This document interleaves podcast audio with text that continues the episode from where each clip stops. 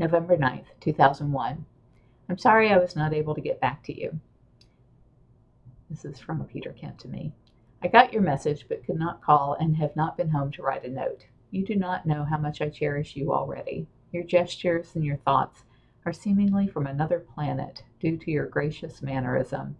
I long to know you better. Would you call me whenever you get up? I do not want to wake you too early, and I know your 10 o'clock appointment that you must be preparing for.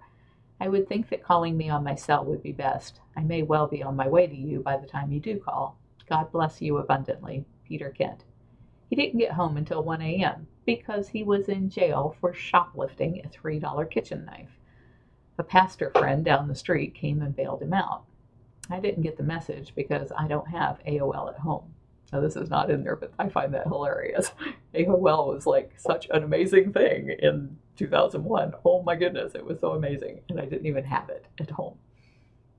Going back to the diary. 8:45 a.m. My intention at the moment is to make contact with you earlier today. This must be Peter writing. I am off to get a driver's license change, and then I will be going the long way around to pick up some meds at Costco in Brandon on my way to you somehow. I am excited about us launching something together in a relationship. You seem to feel to me as I would wish about my special person to feel. I don't take that lightly. It is very fulfilling, and I could not ever say enough good about it.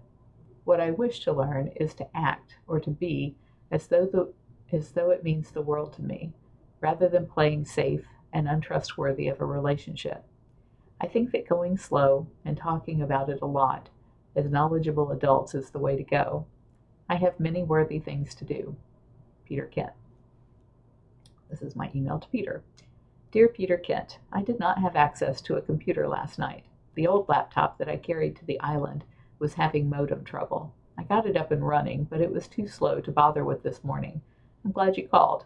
As much as I dislike talking on the phone, it is still the most effective for two people on the move. It is different when you it is different when it is you anyway. Perhaps you will help me overcome this little problem. I just got into Easy Street and read your notes. I do care about you and think about you throughout the day. Being a woman, it is always easy to start over because there is always someone who will take you in, making you strong and wish you well on your way. I think it must be much harder for a man. You would know. I don't want you to try and argue with me about this trip. I will pay all of the costs involved, and I don't want you to reach for your wallet in any part of the travel or food expense this weekend. The only thing I want from you is that you are well rested and prepared for your exam. In some ways, I think even the distraction of a woman is bad timing for this, but I don't know quite what to do about that. Just know that I am patient. You will not believe how patient until you know me better and I too want this relationship to go slowly. As much as I love the thrill of infatuation, I want something more lasting and ultimately more satisfying. We are having a chicken crisis right now, so I can't devote the time to that thought that I would like. Brandon is very congested, so be careful. If you get lost trying to get back to Easy Street, more people know where the Citrus Park Mall is, and we are across the street. I will send another letter momentarily that has the work list for the Cats, Carole Lewis, founder.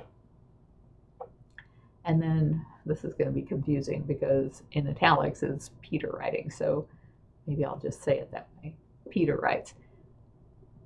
Well, actually, what Peter's writing is that he's referring to what I wrote. So Peter is referring to when I said, The only thing I want from you is that you are well rested and prepared for the exam. Peter said, This exam is fairly simple. I already passed the hard part. I had taken the exam in March at the University of Miami Law School and arrived 93 minutes late. that should be no surprise. The exam is two parts point location, easy, and should take about 35 minutes of the three hours that they allot, and comprehensive. They let me sit for the exam anyway, but I missed the instructions for the point location procedure. I thought I got them all correct because they were commonly used points. I got a 35% on that part and passed the difficult part all I really need to do is look through the book on the way there. And tomorrow morning, when I can really cook, I usually study about 300 times faster in the early morning. Then he refers to where I said, In some ways, I think even the distraction of a woman is a bad thing for this. He said, Nah. And now I see that I had that in italics, and that was his response. And then where I said, but I don't know quite what to do about that, he said, there are only two requirements. One, do as I say. Two, do it immediately. LOL. I am leaving in about 20 minutes. Truly, you are a gift I must pray about. From Peter Kent.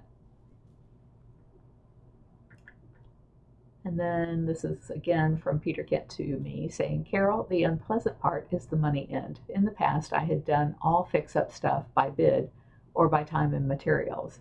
I have a lot of tools to make things go faster and generally charge $29 per hour for my time.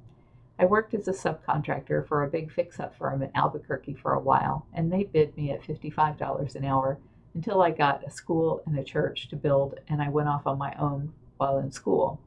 I am fast and work hard. I usually do not like working more than six to seven hours per day, depending on my energy levels and the work entailed. I am wishing for this to be fair and profitable for you. I thank you for your loving ways. I wish not to be any burden. And then this is apparently my notes, and it says 11901, which is the same date as this, saying, I drove with Peter Kent in the 1998 Dodge van to Jacksonville. We pulled into the parking lot of the Ramada Inn at dusk, and as we drove around back, I realized that this was the same hotel that Judy Watson, Hercules the Snow Leopard, and I stayed in back in August 7th through 11th in 1997 for the Long Island Ocelot Club meeting. I began thinking about what that signified. That was the last normal week of my life. Seven days later, Don was gone and my world was shaken upside down. I told Peter Kent what was going on in my head, and I wondered aloud if this was God's way of saying that things would now get back to normal for me. I could love again. I could be happy again. I could see the future again. I wore my gown to bed because I did not want to seem presumptuous, and at some level really thought he should forego sex before this big exam. I would leave the choice up to him. He would know his needs and weaknesses better than I. We continued exploring each other, and then he kissed me. And then I'm not going to read the last paragraph here because it's pretty graphic. Um, I'll end it with by saying, I thank God again for giving me a man who knew how to use the equipment God gave him.